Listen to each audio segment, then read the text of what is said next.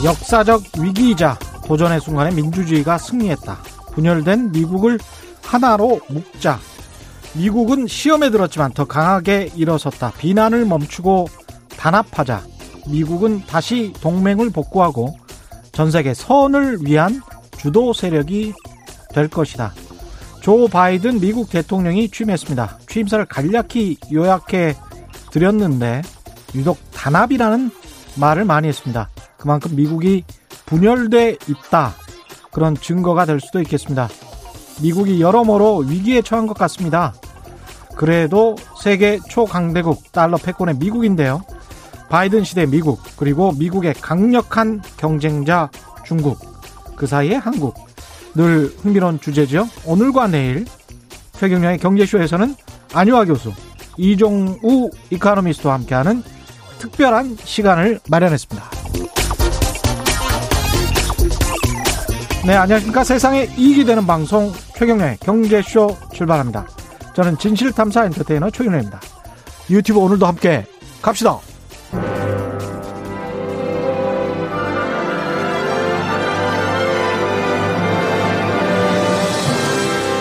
이슈 심화 토론.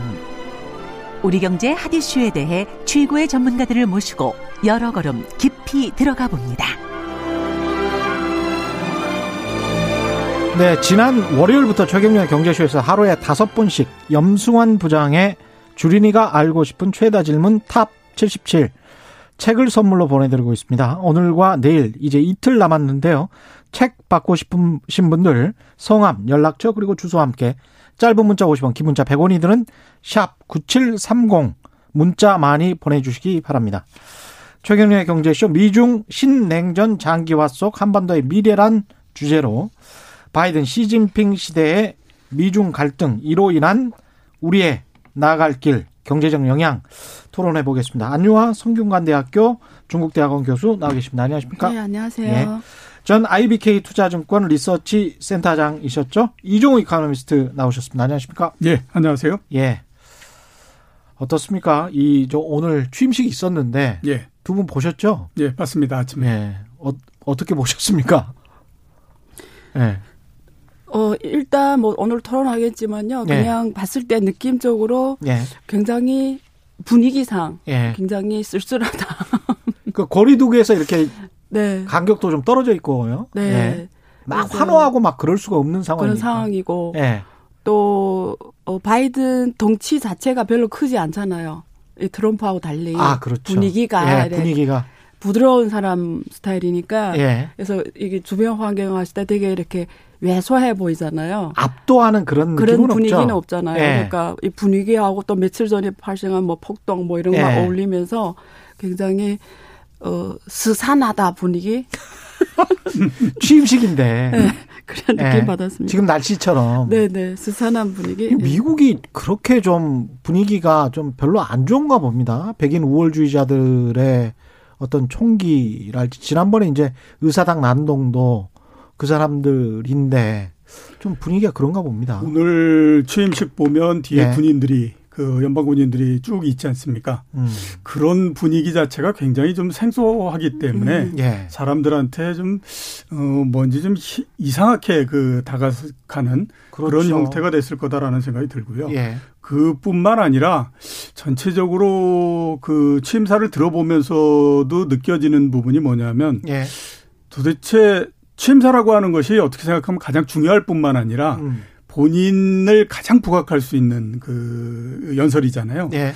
근데 바이든 대통령이 무슨 얘기를 하는지 잘 모르겠다라는 아. 생각이 많이 들고요. 그래요? 그러다 보니까 역사적으로 어떤 임팩트를 줄 만한 그런 그 문장이나 이런 것들이 없는 것 같아요.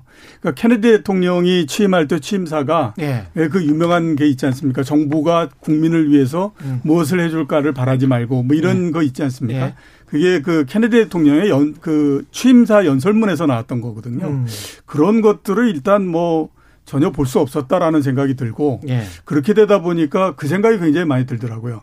그 왜 로마 시대 때 보면 오연제라고 있지 않습니까? 예. 다섯 명의 현명한 황제 예. 해가지고 제일 첫 번째가 네르바였고요. 맨 마지막이 마르쿠스 아울렐리우스였습니다. 예.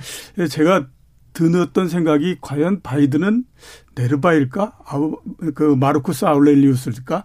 이런 생각이 들었거든요. 이미 지나갔는지 몰라요. 오바마에서 네. 끝이었는지 몰라. 그래서 제가 들었던 생각은 아무리 땡겨준다고 하더라도 네르바는 아닌 것 같고 예.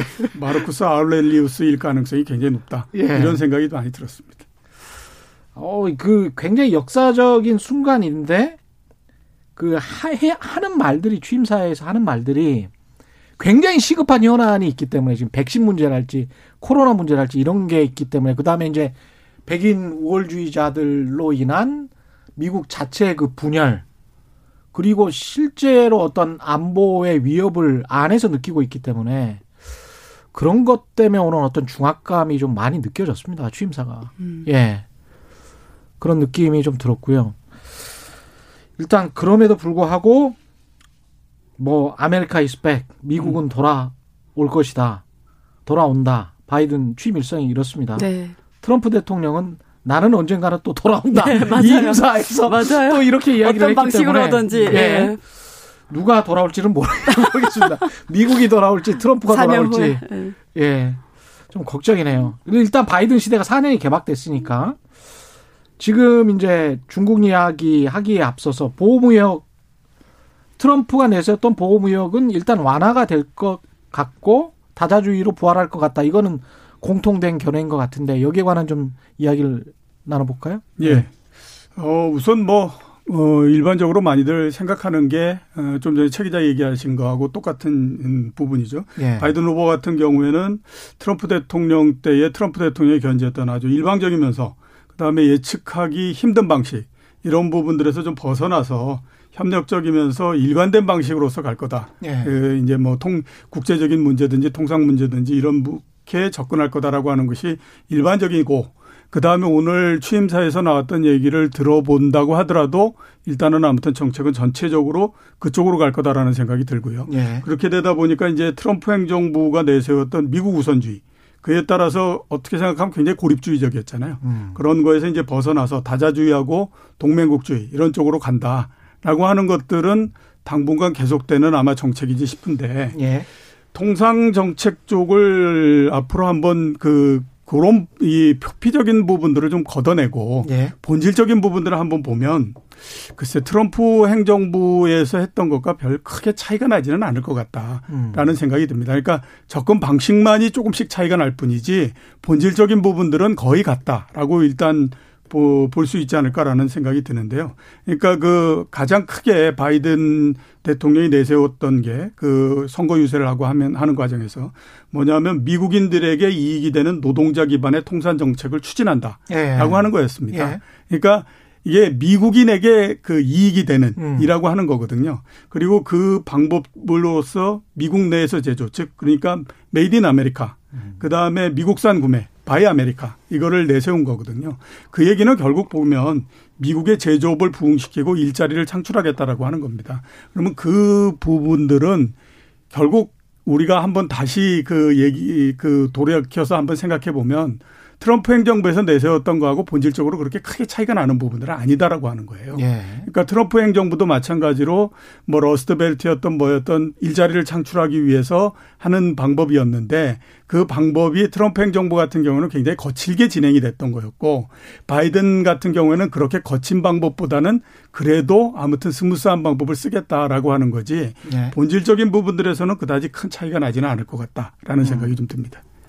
어떻게 보십니까? 안효아 교수님도 미국 우선주의 트럼프 대통령을 상징하는 게 그거였는데 그 형식적인 면은 바이든 대통령이 워낙 외교의 달인이라 부드럽게는 하겠지만 거기에서는 뭐 벗어나지 않을 것 같다. 미국 우선주의가 그런 말씀이신 것 같은데요. 예. 좀 간단하게 먼저 우선 여점을 말씀드리면 음. 트럼프 아니 바이든이 4년은 어, 후 트럼프주의 후, 아, 후 트럼프주의 플러스 예. 후 오바마주의. 아, 예. 이게 앞에 1, 2년을 갈 거예요. 아, 1, 2년. 예, 4년이잖아요. 예. 그러면 만약에 바이든이 좀 똑똑한 사람이면 음. 결국은 임기 마지막 1년과 아, 마, 마지막 2년과 마지막 1년이 바이든 주의를 만들 수 있냐 없냐가 저는 관전 포인트거든요. 예. 그러니까 지금으로부터 1년, 2년은 행정 그 구성을 봤을 때 오바마 정권에 있던 사람들이 많고 그렇죠. 그래서 많은 어 America is back이라는 게 많은 부분이 오바마 때그 의료보험 포함해서 많은 네. 것들이 어, 계승할 수 있을 것 같고요. 오바마 때도 Buy America를 외쳤습니다. 그렇죠. 예. 그리고 트럼프가 했던 특히 중국에 대한 이런 견제는 왜냐하면 이번 그, 어, 취임식에서 했던 게 통합이잖아요. 통합은 음. 뭐냐면 자기가 통합하겠다라는 건 뭐냐면 반대파도 끌어오겠다는 거잖아요. 예. 반대파를 끌어오면 트럼프를 지지했던 사람들도 안 와야 된다는 말이잖아요. 음. 그러면 트럼프의 정책을 지금 자기가 대통령 돼서 바로 없애버리기에는 통합하기에는 안 맞아요. 통합이라. 그렇죠. 그래서 네. 많은 것들이 계속 갈 거거든요. 그래서 저는 규명을 하면 후 트럼프주의와 후 오바마주의 합한 거. 근데 음. 어 결국 바이든이 진짜 위대한 대통령이 되려면 저는 개인적으로 봤을 때 루스벨트 우리가 FDR랑 루스벨트 대통령이 돼야 된다. 예. 왜냐하면 지금 미국이 시대적 배경은 뭐냐면 저는 굉장히 그 기억에 많이 남았던 게 루스벨트 대통령에 대해서 그 사람이 이런 말을 한 적이 있어요. 그때 당시에도 대공황이 끝났고 그렇죠. 그 다음에 45년후 2차 세계 대전 그러니까 글로벌 질서가 크게 변할 때잖아요. 예. 근데 그때 당시에 그때도 미국이란 경제상 굉장히 어렵게 되면서 실질 짝도 많고 경제도 어려워지고 굉장히 힘든 시기였거든요. 근데 그 사람이 했던 게 뭐냐면 그 대통령 부위하면서 했던 말 중에 우리가 두려워 두려워야 할 것은 두려움 뿐이다 이렇게 말했거든요. 음. 그래서 저는 만약에 제가 바이든이었으면 이번 취임실에서 이런 비슷한 말을 했어야 되거든요. 예. 그러니까 지금 미국 사회는 두려워야 해야 되는 것은 지금 미국 사람들이 자신감 문제거든요. 예. 그러니까 미국 사람들한테 자신감을 세워줘야 돼요. 음. 그게 뭐냐면 결국 어 경제적인 문제가 제일 중요하거든요. 근데 아까 러스벨트 이런 블루칼라 사람들이 두, 두 가지에 밀린 거예요. 예. 하나는 이게 세계화 value chain에서 이게 미국이 세계 국제 질서 속에서 리더를 하려고 하니까 음. 세계 경쟁을 해줘야 되는 거잖아요. 그렇죠. 그러면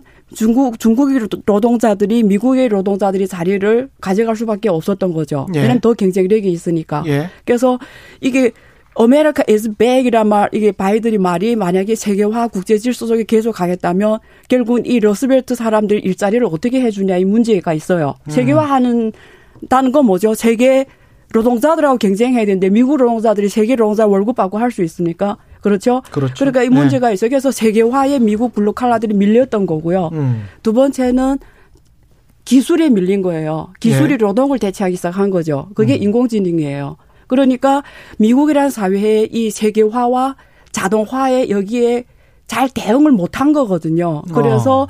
이 일자리를 블루 칼라들이 GM에서 일하던 이런 사람 일자리를 잃으면서 예. 그게 실제는 지금까지 그게 우리 보기에는 민족주의로 표현되고 백인주의로 표현되는 거거든요. 예. 그리고 이 사람 보기에 이민 정책이 우리 일자리를 뺏어갔다 생각할 수가 있거든요. 만약에 그렇죠. 다 같이 성장했으면 마음의 여유가 생기고 이렇게 종족주의로 가지는 않는단 말이에요. 음. 그래서 그런 거 봤을 때는 바이든이 해야 되는 일은 해야 되는 일은 뭐냐면 이 사람들한테 어떻게 자기가 국제 질서 속에 들어가겠다면서 음. 어떻게 이 사람들 일자리를 뭘로 줄 거예요. 음. 그렇죠. 예. 그래서 제가 생각하기에는 이 사람이 루스벨트 되고 싶어 하는 것 중에 하나가 내 보기에는 예.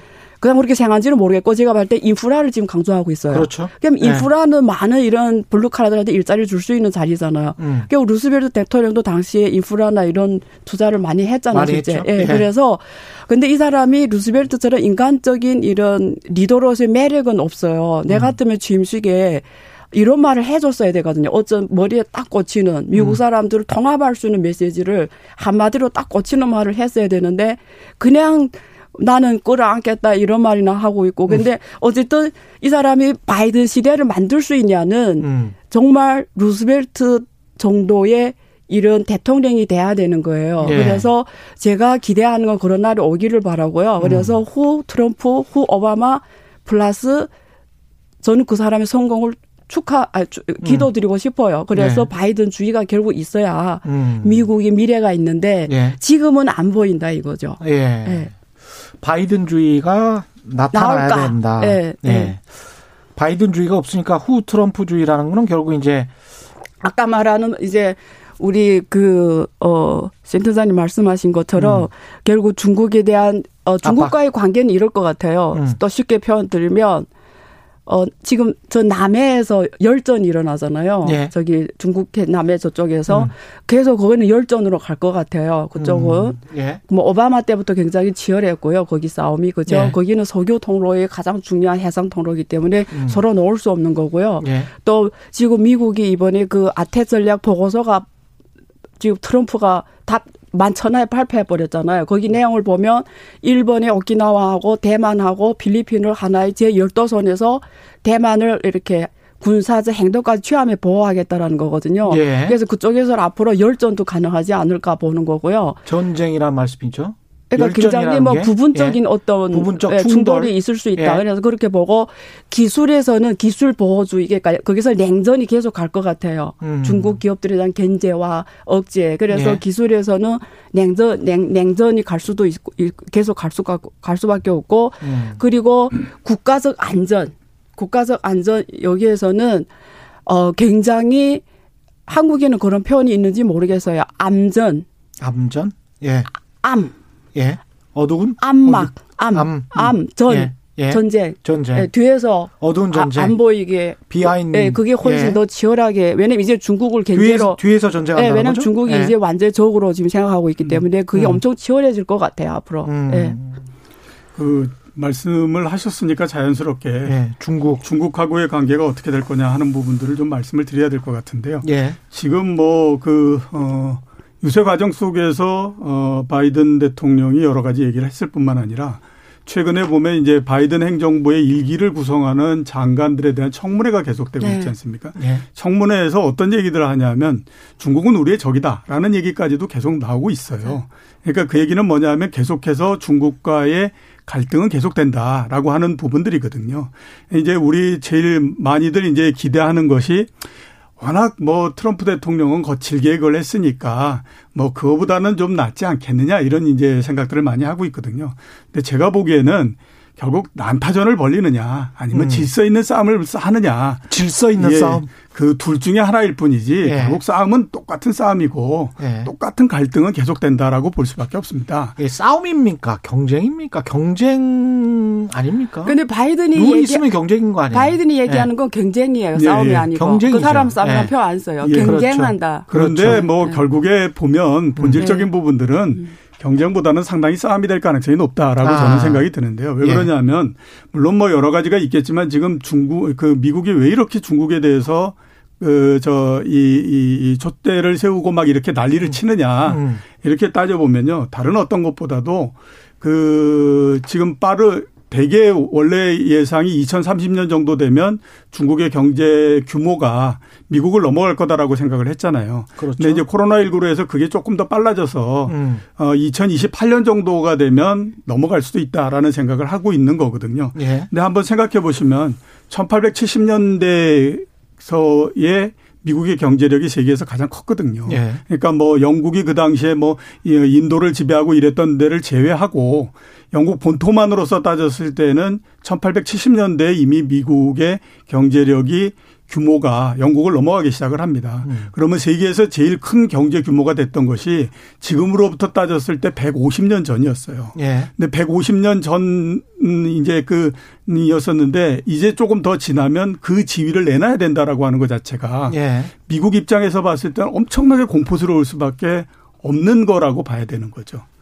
근데 제 저는 그렇게 생각해요. 아직 또 달러 패권을 가지고 있는 예. 상황에서 그리고 2028년이든 30년이든 뭐 사람에 따라서 왔다 갔다 하지 않습니까? 그 추정 추정치는 그래서 GDP가 중국이 미국을 앞지르는 그 순간이 온다고 한들 전 세계 경제의 90% 정도가 금융 거래를 달러로 하고 있는 예. 이 상황에서 위안화가 그 압도적으로 상승하지 않는다면 음. 보편화되지 않는다면 그게 그렇게 중요한가? 어, 그게 제가 네. 이렇게 말씀을 드릴 수 있는데요. 네. 그러니까 아까 말씀드렸던 것처럼 미국이 영국보다도 경제력이 켜진 게 1870년이라고 말씀드렸잖아요. 네. 달러가 기축통화가 된 게 1945년이니까요. 음. 그로부터 따져서 거의 한 70년 정도가 지납니다. 그 네. 사이에 영국이 경제 규모가 적지만 파운드를 기축 통화로 만들기 위해서 굉장히 많은 노력을 해요. 그러니까 예. 우리가 지금 얘기하는 영연방이라고 하는 것 자체가 그게 왜 만들어졌냐 하면 그 파운드화의 기축 통화를 유지하기 위해서 그런 역할을 했거든요. 음. 근데 네. 결국에 나중에 가, 가 보니까 경제 규모가 계속해서 차이가 나게 되면 음. 그거를 방어하는데 한계가 있더라라고 하는 거를 그 영국도 받고 미국도 받다라고 하는 거죠. 그렇죠. 그러면 이제 그 만약에 2030년 이때 이제 중국한테 경제 규모가 이게 추월을 당하고 예. 당분간 보게 되면 그 추월되는 그 폭이 점점 더 커질 거지 않습니까? 예. 그러면 달러와 파운드와의 관계를 봤을 때 시간이 지나면 달러의 그 약세가 계속되면서 어느 순간서부터 계속 둘의 힘이 위안화하고의 힘이 비슷해지는 형태로서 가면서 역전이 될 가능성이 있다라고 하는 거에 대해서 지금 굉장히 부담을 많이 느끼는 거죠. 그렇게 되다 보니까 그러면 지금에서 이 추세를 돌리지는 못한다고 하더라도 음. 최대한 기간을 늘려야 된다라고 예. 하는 생각을 가질 수밖에 없거든요. 그런 거에서부터 지금 계속해서 통상 문제나 마찰이 일어나고 있는 상태이기 때문에 음. 어 제가 봤을 때는 아까 말씀드렸던 것처럼 트럼프식의 난타전이 되든지 예. 아니면 바이 그 바이든식의 질서 있는 싸움이 되든지 싸움. 결국 예. 본질은 똑같이 갈등이다라고 볼 수밖에 없다라고 하는 거죠.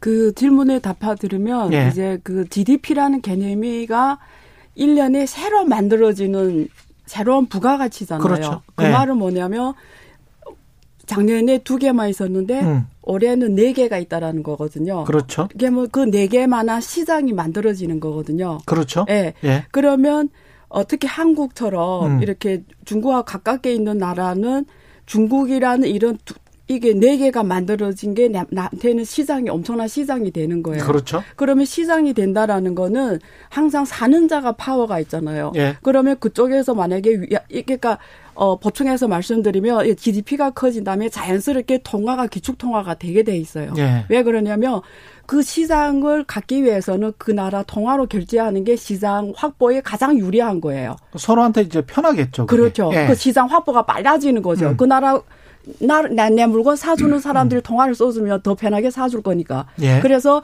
자연스럽게 금융의 패권으로 가게 돼 있거든요. 그러네. 그게 영국하고 미국과의 싸움에서의 이게 예. 우리한테 보여준 건데, 예. 그 지금 중국의 GDP가, 어, 규모도 커지지만 음. 예를 들면 지금 광동성 GDP가 있잖아요. 예. 광동성 한계성 GDP가 지금 작년 2020년 기준으로 음. 한국을 초월합니다. 아, 그랬군요. 광동성 예. 하나가. 음. 근데 광동성에 10톤도 있잖아요. 예. 근데 광동성 GDP가 한국을 초월할 뿐 아니라 더 놀라운 게 뭔지 아세요? 예. 광동성 GDP를 구성하는 산업들이 다 고기술 산업이라는 아, 거예요. 고급 부가가치다. 네. 예. 화웨이도 거기 있고 텐센트도 거기 있고 디자이도 있고 다 최신 산업들을 가지고 GDP를 만들어낸 거예요. 음. 뭔지 알겠죠? GDP 예. 규모도 큰데 주요 산업이 괜찮다. 최신 산업이라는 예. 거죠. 그러면 한국하고 비교할 때 한국 반도체밖에 없잖아요. 예. 근데 이쪽이 미래 산업이잖아요. 음. 그러면 미래 산업의 시장을 중국이 더 빨리 확보해 가면 음. 앞으로 거기에 선도적으로 가면 그 시장을 가는 자들하고 같이 결제나 이런 면에서 따라갈 수밖에 없기 때문에 예. 결국은 지금 미국이 하도 중국을 억지로 막 억지 있으면 못하게 해서 그렇지 음. 만약에 트럼프가 저렇게 안 했으면 삼성이 유럽에서 화웨이 5G 핸드폰을 이길 수 있을 것 같아요. 뭐 이게요? 솔직히 말하면 예. 네 뭔지 아시겠죠? 약간 이제 저 청취자분들이 반발하는 소리가 제가 무선으로 쭉 들립니다. 와이파이로 다 들리는데. 아 이런 표현을 쓰면 안 되겠다. 예. 여기. 아니 근데 실제로 통계 수치를 제가 봤기 때문에 이 음. 말을 반박을 안 하는 게요. 왜냐하면 네트워크 장비 분야나 이런 것들은 화웨이가 압도적으로 1등이에요. 예. 압도적으로 1등이었는데 그게 이제 5G 시장이 시작 되고 이러니까 미국도 굉장히 이제 불안해진 거죠. 표준을 예. 갖고 갔으니까요. 예. 네. 네트워크 장비가 네. 특히 유럽 쪽에 많이 수출이 됐기 때문에 네. 중국이 네. 그렇기 때문에 이제 미국은 상당히 불안해진 거죠. 예. 이런 이런저런 이제 이유 때문에 그렇게 말씀하시는 것 같고요. 예. 이종익 가라스님은 이제 그 시진핑 입장에서 우리가 좀 이걸 이 문제를 다시 한번 네. 바라봐야 될 것 같은데 네. 미국은 그래서 좀 쪼그라들고 있는 느낌이 든다. 예. 그럼에도 불구하고 미국은 여전히 달러를 패권을 가지고 있다. 그거는 뭐 부인할 수가 없고. 그다음에 군사적으로는 미국을 따라갈 수가 없죠. 한동안은 그럴 것 같고요. 네. 그리고 이제 이른바 이제 동맹국들이 있는 것이고 그런 상황에서 시진핑은 트럼프와 바이든 또 이제 시간 벌기를 해야 되나요? 뭐 네. 상대하기가 더 어려울 것도 같은데 바이든이 훨씬 더 바이든이 예. 상당히가 어렵다라고 봐야 되죠. 예. 그 우선은 이제 뭐 어, 트럼프 대통령 같은 경우에는 2년 동안 아무튼 어떻게 됐든지 서로 간에 치고받고를 같이 해봤기 때문에 예. 상대편이 나올 수 있을 상대편이 어떤 패를 내놓을 거다라고 하는 거에 대해서 어느 정도는 그, 이 짐작이 되지 않습니까? 음. 근데 이제 바이든 대통령 같은 경우에는 처음이니까 서로 간에 그거를 이제 원점에서부터 다시 시작해야 되는 그런 부분들이 있고요. 두 번째는 이제 그 예, 트럼프 대통령 같은 경우에는 그 미국의 고립주의뿐만 아니라 일방주의였기 때문에 미국하고 아, 일정하게 어느 정도의 그 교섭이나 이런 부분들이 들어가게 되면 중국뿐만 아니라 다른 나라하고 뭐 어, 그, 뭐, 어, 우리나라가 중국하고 어떻게 교섭을 하건 또 뭐 영국이 중국하고 어떻게 교섭하건 이런 부분들에 대해서 별로 그렇게 관심을 기울이지 않았었어요. 예. 근데 지금 그 바이든 대통령 같은 경우에는 다자주의, 그 다음에 동맹국을 통해서 이런 얘기를 많이 하지 않습니까? 예. 그 얘기는 도대체 모든 것들의 협정을 맺거나 또 어떤 그 얘기를 하거나 이럴 때마다 거기에 일정 부분씩 미국이 들어가 있기 때문에 음. 미국의 눈치를 계속해서 봐야 될 수밖에 없다라고 하는 거죠. 예. 그런 면에서 봤을 때에 또 다루기가 굉장히 좀 어려운 그런 음. 부분이 있고 또 하나는 보면 그 트럼프 대통령 같은 경우에는 굉장히 그 접근하는 방식들이 거칠었기 때문에 예. 그거는 중국 내부에 있는 국민들을 움직이는 데는 굉장히 좋았죠. 음. 왜냐하면 저쪽에서 이로 나오면 이쪽에서도 이로 그러니까 이에는 이 눈에는 눈 이런 형태의 전략으로서 계속 그 가게 되면 중국 내에 있는 국민들을 통합시키고 그 다음에 또 그거를 가지고 대응책을 만들, 만들어내고 거기 그런 것들이 굉장히 쉬운 형태거든요. 예. 근데 이게 바이든식의 접근이 되게 되면 그 부분들이 굉장히 어려워지는 형태가 된다라고 볼 수밖에 음. 없죠. 그런 면에서 봤을 때 시진핑 주석 입장에서 보면 훨씬 더 바이든 대통령이 접근하기가 굉장히 어려운 상대다. 그렇죠. 라고 저는 봐요. 볼 수밖에 없지 않나라고 보입니다. 예. 안 교수님 다음 답변하시기 전에 조동영님, 곽충수님, 에너지존님, 구승희님은 안 교수님 편하게 말씀하세요. 맞는 말씀 하신 겁니다. 뭐 이렇게 말씀하셨습니다. 감사합니다. 예. 네. 시진핑의 입장, 중국의 입장이 참 궁금합니다. 바이든 이후에. 네. 그러니까 우리 어릴 때 무술 무술 영화 많이 보셨죠? 그렇죠, 많이 봤죠. 네. 무술. 근데 무, 무림 고수들이 네. 어떤 사람 고수인지 혹시 아세요? 영화를 많이 보셨을 거 아니에요. 무림 고수는 어떤 사람 고수라고 생각해요? 그냥 산, 산 속에 숨어 있는 사람 아니에요? 은는 고수. 진짜 고수는 네. 이게 이게 뭐지? 제가 뭐 무림한 사람 아니지만 네. 이게 중국어로 추저라고 하는데 네. 이 행태가 없는 거예요. 아. 예. 이게 진짜 고수인 거예요. 예, 예, 아, 그렇죠. 태국권이 예. 그런 거죠. 네, 좀 비슷해요. 그러니까 행태가 없는 음. 거예요. 이게 진짜 어떤 무형. 내가 이게 행태 잡히면 벌써 상대방이 음. 한 번은 질 수 있죠. 두 번째부터 안 지고요. 근데 음. 이게 행태가 없어버리면 근데 제가 요즘에 그 이 바이든이 지금 계속 장관 후보들을 임명하고 계속 지금 청문회하고 이래 이 사람들 하는 얘기 보잖아요. 제가 뭐 자세히 풀지는 않겠지만 어 한마디로 말하면 정리하면 이런 것 같아요. 이 사람들이 그러니까 바이든을 포함해서 음. 지금 중국이라는 건 견제한다는 거는 공화당이든 민주당이든 바이든든 트럼프는 다 똑같아요. 전체 똑같죠. 미국이 똑같아요. 음. 네. 자, 근데 방법론이 다른 게 뭐냐면 트럼프는 같이 하는 거는 효율이 떨어진다라는 거죠. 음. 1대1로 그러니까 하는 게 훨씬 효율이 높다라는 거고. 예. 어, 바이든은 혼자 하는 것보다 동맹하고 같이 하는 게 그렇죠. 그리고 네. 맹의를 내세우고 국제 질서를 만들고 표준을 만들고 하는 게 막 혼자 때리는 거는 한계가 있지만 같이 하는 거는 힘이 무한하다라는 거잖아요. 음. 근데 아직도 저는 지금 말하는 거 이런 거봐 정리가 안 된 것 같아요. 그러니까 미국이란 나라가 아직 중국을 대함에 있어서 왜냐하면 트럼프식으로 일대일로 해봤어요. 강하게도 해봤어. 음. 근데 안 먹혀. 음. 그래서 지금 어, 어린이 말로 쓰면 학생들이 말 쓰면 멘붕이 온 거죠. 자, 한번 음. 쳐봤는데 트럼프 4년이 안 먹혔잖아요. 네. 그러면 지금 바이든 정권은 아, 저렇게 치면 안 되니까 이제는 지금 머리를 쓰겠죠. 자, 그럼 혼자 하는 것보다 이렇게 동맹국들하고 같이 해야 된다라는 게 효율적으로 생각하는데 그러면 자 보세요. 유럽이 중요해지잖아요. 자, 유럽이. 그럼 유럽은 민주주의 질서에, 질서에 있는 나라들이잖아요. 네. 그럼 유럽 자체가 지금 혼돈이 오는 거예요. 자, 미국하고 같이 음. 중국을 견제하는 게 유럽에 유리한 이익, 건지. 이익이냐. 아니면 네. 유럽은 독자적으로 미국하고 음. 같이 가는 모습을 아마 독자적으로 중국을 견제하면서 협력하면서 가는 게 유럽의 이익이냐. 이익이냐. 네. 그러니까 무슨 말이냐면 이게, 이게 지금 서방 세계가 정리 안 된 거예요. 네. 같이 갈 거냐 따로 갈 거냐 일단 예. 1차 문제는 그 민주주의 가치관은 똑같은데 똑같은데 하는 방법에 있어서 견제는 다 같이 서방 세계는 중국이 크는 걸 누구도 아마 원하지는 않을 거예요. 그렇죠? 예. 근데 방법론에서 지금 같이 가는 게 효율적인지 유럽이 특히 프랑스나 이런 나라 옛날에 패권국이었잖아요. 걔가 굉장히 프라이드가 강한 나라니까 어떤 미국의 동생으로서 같이 하는 거에 대한 굉장히 거부감이 있어요. 프랑스는 또 핵이 있습니다. 아, 예. 그렇죠. 핵나라잖아요. 예. 그러니까 패권국가 예. 그러니까 이게 지금 쟤네끼리 막 이해관계가 있단 말이에요. 그리고 음. 또 러시아가 있잖아요. 그렇죠. 그러니까 얘네들이 아직 정리가 안 됐고요. 음. 그리고 미국이 하나만 봐서도 바이든이 정부 아, 우리가 많은 전문가가 토론해도 말하는 게 디테일이 없어요. 왜 음. 그러냐면 도대체 그러면 세계 질서적으로 America is back. 근데 국내 문제는 지금 내 보기에는 바이든이 한 1, 2년은 국내 그러니까 국제주의를 가장 말을 많이 한 사람인데 놀랍게도 네. 아이러니하게도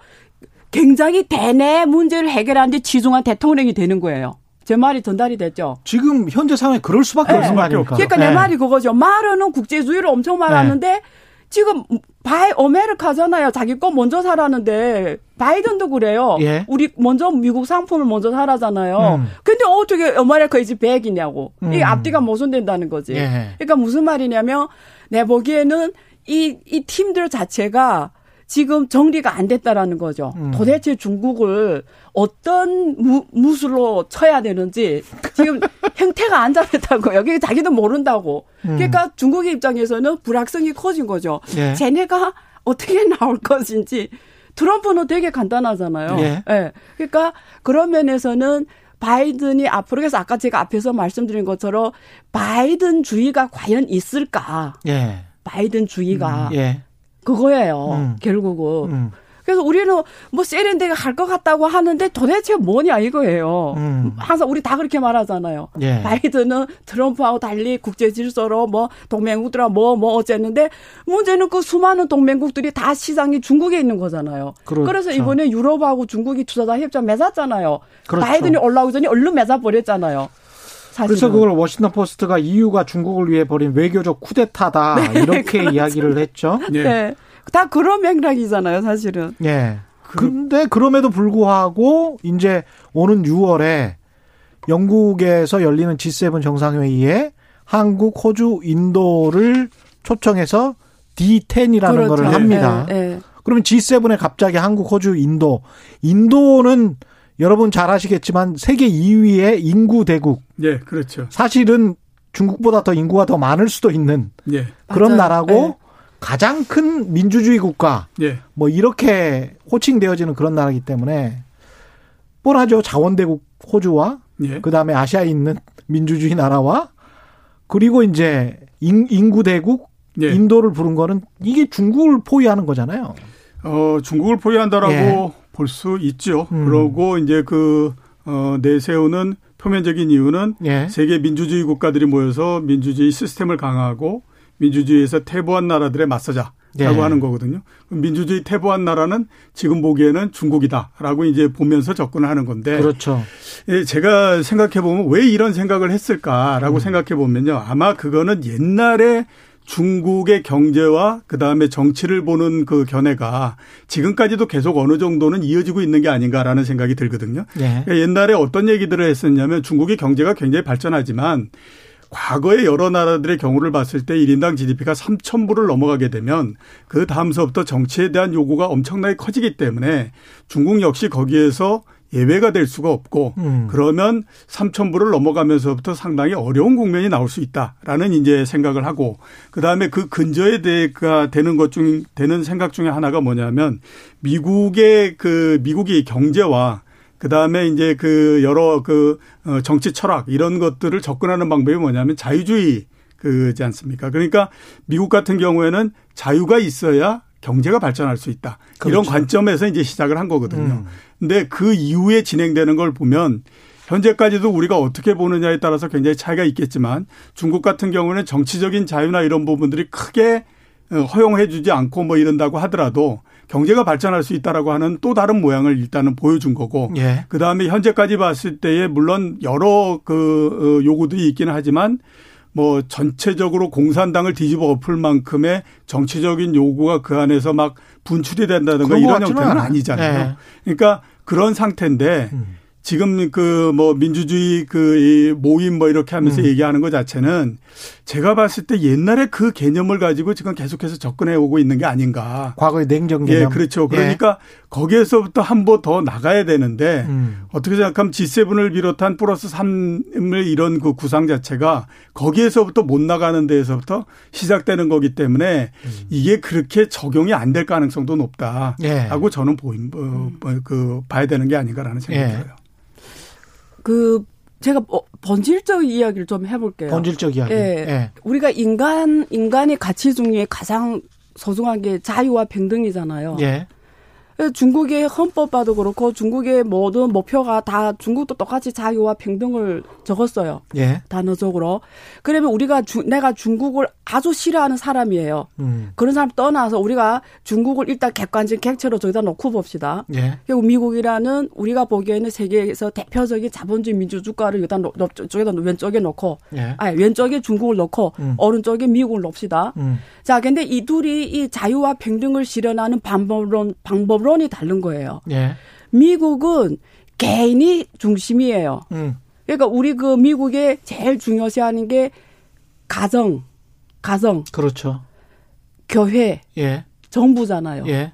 근데 미국은 정부 자체도 음. 정부의 존재가 정부가 우선이 아니라 정부의 자체가 가정을 위해 존재하고 개인을 위해 존재하는 거예요. 개인이 음. 자유와 평등을 서포트하기 위해서 자, 정부가 존재한다고 봐요. 예. 그렇기 때문에 미국은 세계에서 가장 작은 정부로 그 큰 나라를 운영하고 세계를 리드하는 나라가 되는 거죠. 정부 자체가 그러니까 집단주의가 아니라 그렇죠.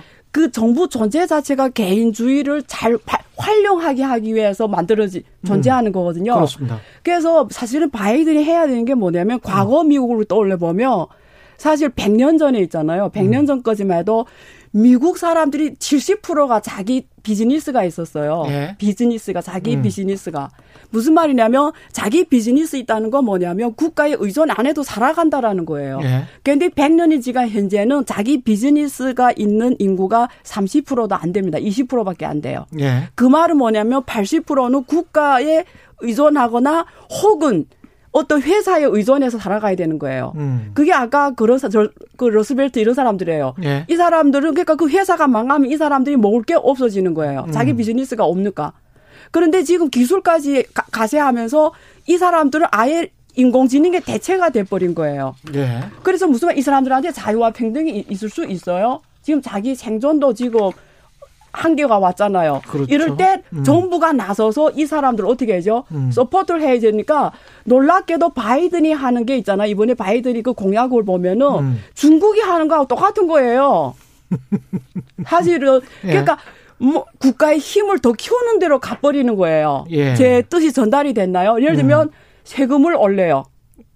세금은 뭐 지금 아니에요. 당장은 아니겠지만. 아, 어차 예. 올린다는 거예요. 예. 그게 세금 온다는 게 뭐죠? 예. 국가에서 기업들에서 세금을 갖고 와서 국가의 힘이 더 커진다라는 의미거든요. 그렇죠. 예. 그렇잖아요. 음. 결국 국가가 돈을 풀어요. 음. 이런 거 다 국가가 뭘 한다라는 거예요. 그렇죠. 근데 중국이 해왔던 게 다 국가가 뭘 하는 거거든요. 넌 구, 중국은 정부가 개인을 위해 존재하는 게 아니고 중국이 음. 요구하는 건 개인들도 정부를 위해서 희생해야 된다는 걸 강조하는 거거든요. 왜? 음.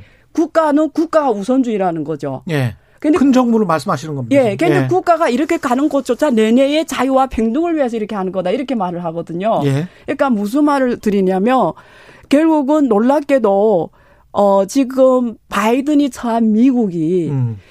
현실과 음. 우리가 생각했던 과거의 그 미국이 많은 이념들이 현실 앞에서 지금 많이 퇴색하고 있다라는 거예요. 음. 그래서 미래의 미국이 정말 America is back 하려면 가장 음. 중요한 게 뭔지 알아요? 뭡니까? 미국 사람들이 다 창업을 해야 돼요. 음. 사실은 예. 정말 그러니까 과거에 미국은 통일 교육을 안 시키고 한 사람 한 사람이 다 자기 생각을 하게 하고 자기 아이디 이런 나라로 다시 돌아가야 돼요. 예. 그게 진짜 미국인 거예요. 음. 근데 지금은 사실 미국에서 근데 그 창업마저도 중국이 지금 세계 창업 허브가 되고 있잖아요. 음. 예, 예를 들면 세계 그 유니콘 기업이 두 개 중에 하나 투자 하나 투자를 받으면 그게 중국이 중국 기업이에요, 100%.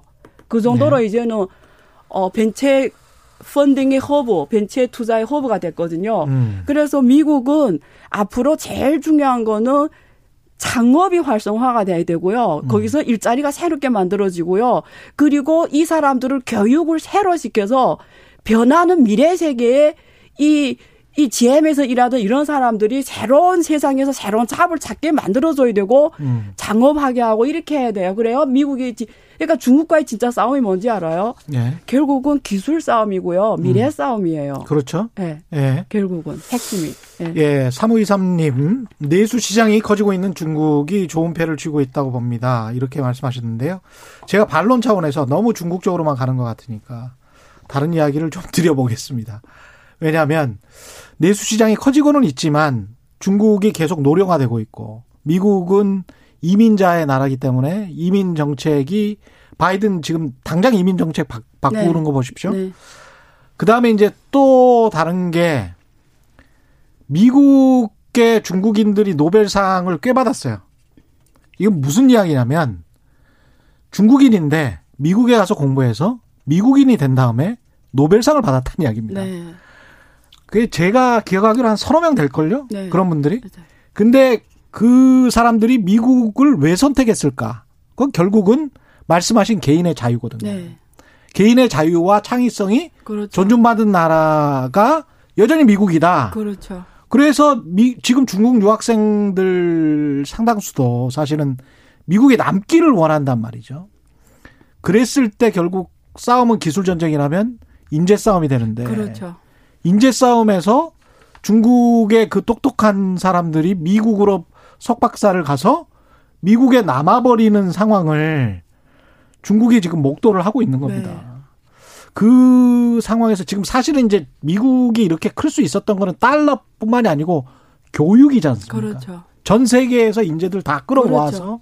그 정도로 매력이 있었던 매력이 국가였죠. 있었던 국가예요. 그래서 나라는 그래야 되는 거예요. 여전히 그러고 그렇죠. 있는데 중국에 네. 비해서는 근데 네. 이제 중국은 거기에 비해서는 상당히 좀 어, 상대적으로 폐쇄적인 그렇죠. 거죠. 예. 네, 맞습니다. 거기에서 좀 또 차이가 나지 않나 그런 음, 생각도 듭니다. 그렇죠. 예. 네. 그렇게 생각해 보시면 돼요. 예. 1970년대나 80년대 우리나라도 그 박사학위를 미국에서 받으면 1순위가 뭐냐면 미국에서 잡을 잡는 거였거든요. 예. 근데 이제 지금은 점점 점점 바뀌어서 음. 미국에서 그 이 박사학위를 받는다고 하더라도 그 다음에는 이제 그 선택을 해보려고 그러죠. 왜냐하면 이제 한국에서 조건이 어떻게 되느냐에 따라서 달라지잖아요. 그렇죠. 한국에서 미국만큼의 맞아요. 조건을 제시해 준다가 이렇게 되면 음. 굳이 미국에서 내가 그 이렇게 그 거기에 머무는 것보다 한국에 가는 게 훨씬 더 좋다 이런 생각을 하는 거죠. 그렇죠. 그러니까 지금은 보면 중국하고 미국 사이에서 경제 그 1인당 경제력 격차가 나누기 때문에 당연히 보면 중국 사람들이 미국에서 교육을 받고 그러면 1순위로서 미국을 선택을 하려고 하지 만 음. 시간이 지나서 이제 중국 내에서 아, 우리도 기술이 굉장히 중요하다라고 생각하게 되면 그만큼의 보상을 어떤 형태로든지 해주려고 하게 되면 예. 조금씩 판단이 달라지기 때문에 이제 그 그렇게 변화하는 부분들을 우리가 생각을 해야 되는 거고요. 음. 그러니까 제가 보기에는 그렇습니다. 지금 이제 문제는 그렇다고 해서 미국이 갑자기 뭐 한 2030년 지나면 이제 쇠퇴해 버려 가지고 그렇게 될 거냐? 예. 그렇게는 안 된다라고 하는 거예요. 예. 그러니까 우리가 생각해야 될 건 뭐냐? 지난 1990년서부터 지금까지 대략 보게 되면 한 30년 동안 이건 굉장히 이상한 그 형태였었어요. 음. 미국이라고 하는 단일 축에 의해서 세계 경제가 움직이는 형태였잖아요. 근데 그 이전에 한번 보시면요. 산업혁명이 되면서부터 그 이전까지 단일 축이라고 하는 것이 만들어졌던 적은 없습니다. 예. 영국이 강했던 것 같아도 그 대항자로서 프랑스가 있었고 또 독일도 있었고 뭐 심지어 조그만 네덜란드도 있었고요. 그 다음에 음. 2차 세계대전이 끝난 다음에 소련이라고 하는 또 아주 다른 음. 체제에 있는 국가가 있었잖아요. 그렇죠. 근데 1990년서부터 갑자기 음. 미국이라고 하는 단일축이 만들어진 거거든요. 음. 근데 2030년 정도가 되면 단일축이라고 하는 아주 희귀한 그 이 형태가 없어지고 음. 세계가 양대화된 양극화의 형태로 해서 가는 지금의 이 길목이고 어. 그런 의미에서 바이든이 그거의 마지막 그러니까 이제 거의 단일축의 마지막 대통령이 되지 않겠느냐라는 생각이 들기 때문에 단일 축의 마지막 예, 대통령. 앞에서 제가 말씀드렸던 것처럼 예. 아무리 생각해도 마르쿠스 아울렐리우스인 것 같다라고 말씀드린 게 그런 의미에서 말씀을 드린 거죠. 우리의 선택은 어떻게 해야 될까요? 한국의 선택 이유도 굉장히 좀 고심하고 있을 것이고 그럴 텐데 어떻게 보십니까? 한국은 있잖아요. 음. 국제 질서를 많이 만들어 놔야 돼요. 지난번에 국제 질서를 많이 만들어 놔야 예, 된다. 예, 그러니까 혼자 놀면 절대 안 되고요. 예. 뭐 밖에서 그냥 혼자 놀면 안 된다. 아, 그러니까 뭐 어디 줄 동, 동네 형아들이 그것도 당연히 안 되고 왜냐 혼자 살 수가 없어요. 예. 이게 수출로 살아가는 나라니까. 예. 근데 제 말씀은 뭐냐면 어 국제 질서 만드는데도 다 들어가고 음. 없으면 내가 만들어가는 이런 창의적 노력까지 하면서 예. 예를 들면 거지. 아, 지난번에 RCEP이 체결이 됐잖아요. 예. 그러면 RCEP은 세계 시장이 30%를 하잖아요. 음. 그러면 지금 CPTPP가 미, 미국이 빠졌지만 만약에 미국이 들어오면 세계 30%로 세계 GDP의 40%예요. 예. 만약에 미국이 들어오면 음. 얘네가 더 커지는 거예요. RCEP보다. 음. 근데 지금 트럼프가 내보기에는 이게 이번에 그 보니까 행정명령 쭉 순서를 보니까 무역이 좀 돼가 있는 것 같아요. 왜냐하면 국내 문제가 워낙 크다 워낙 보니까 예. 아직 CPTPP를 고민할 정도의 여유가 없는 것 같더라고요. 음. 그래서 시간이 어떻게 될지는 모르겠는데 어쨌든 그런 만약에 나중에 뭐 한국도 필요하면 가입을 해야 되고요. 예. 그다음 개인적으로 봤을 때는 지금 어 한중일 FTA 있잖아요. 그거 빨리 하면 좋겠어요. 왜 그러냐면 음. 우리가 이게 앞 이제 이, RCEP을 했는데 한중일 FTA 또 해? 예, 왜 그러냐면 예. 지금 그 말씀 드리려고 하는 거예요. 왜냐면 예. 이게 그 우리가 global value chain이 아시아로 넘어오는 걸 느껴야 돼요. 왜냐면 음. 지금 이제는 1, 2년이 지나면 전 세계 GDP 50% 이상이 아시아가 하고 있어요. 어떤 어떤 아시아예요. 예. 자, 그러면 이제 미국하고 중국이 계속 저대로 이렇게 견제하며 가면 value chain이 따로 갈 수밖에 없어요. 예. 그렇잖아요. 예. 그러면 아시아끼리 value chain이 만들어져요. 자연스럽게. 그러면 여기서 가치 상, 사, 가치 상단에 누가 있어요? 위에 음. 부가가치 high 부가가치 쪽에 일본과 음. 한국밖에 없어요. 예, 그렇죠. 그리고 예. 중국이 지금 올라가려고 하는 거잖아요. 예, 자, 그러면 우리 우리끼리 우리 한국이 제일 지혜로운 거 뭐냐면 음. 우리는 다른 나라 사람들 노동의 부가가치를 우리가 따와야 돼요. 음. 그게 무슨 말이냐면 물건을 만드는 건 동남아 만들게 하고 예. 우리는 부가가치 상단에서 물건을 팔 줄 알아야 돼요. 음. 그래야 내가 진짜 선진국으로 가는 거예요. 그래서 아시아 value chain에서 음. 한국과 일본은 고부가가치, 중국은 시장이면서 공장이면서 여기 부품 쪽 이렇게 오 는 거고요. 음. 그다음 이쪽은 노동 시장. 그래서 우리 자체가 세계 시장이 50% 이상 하기 때문에 엄청난 시장이 만들어지면 갈 거예요. 예. 그러려면 R7 나라들이 후진국이 너무 많잖아요. 음. 같이 가기엔 좀 힘 한계가 있으니까 예. 한중일 FTA에서 고부가가치 산업 적으로 모든 장애물을 없애야 돼요. 그래서 음. 한국은 high 부가 시장을 한중일에서 우리 스타트 기업들이 마음대로 커져야 돼요. 여기서 음. 마음대로 커야 돼요. 네. 빨리 가야 되고. 그 이야기를 내일 더 자세히 네. 해야죠. 우리 기업들의 네. 기회가 뭐가 있을지. 네, 네, 네. 그리고 우리 투자자들의 기회도 뭐가 있을지 내일은 그 이야기를 중점적으로 위기가 기회라고 하니까요. 예. 오늘도 여전히 이종우 이카노미스트가 왜냐면 안유아 교수님이랑 같이 하면 5대 5의 그 말에 내용이 어? 이렇게 안 지켜져요. 오늘 막 지켜졌어요. 오늘 정확하게 네? 지켜졌어요. 거의 비슷하게 지켜졌어요. 알겠습니다. 오늘 말씀 감사드리고 지금까지 안유화 성균관대학교 중국대학원 교수 그리고 이종우 이카노미스트 두 분과 함께했습니다. 고맙습니다. 네, 예, 고맙습니다. 예, 저희가 준비한 최경영의 경제쇼는 여기까지고요. 염승환 부장 책 주린이가 가장 알고 싶은 최다 질문 top 77 받으실 분들은요. 김우연, 박종희, 이정화, 이인, 김훈철님입니다. 저는 KBS 최경련 기자였고요. 내일 4시 5분에 다시 찾아뵙겠습니다. 지금까지 세상에 이익이 되는 방송 최경련의 경제쇼였습니다. 고맙습니다.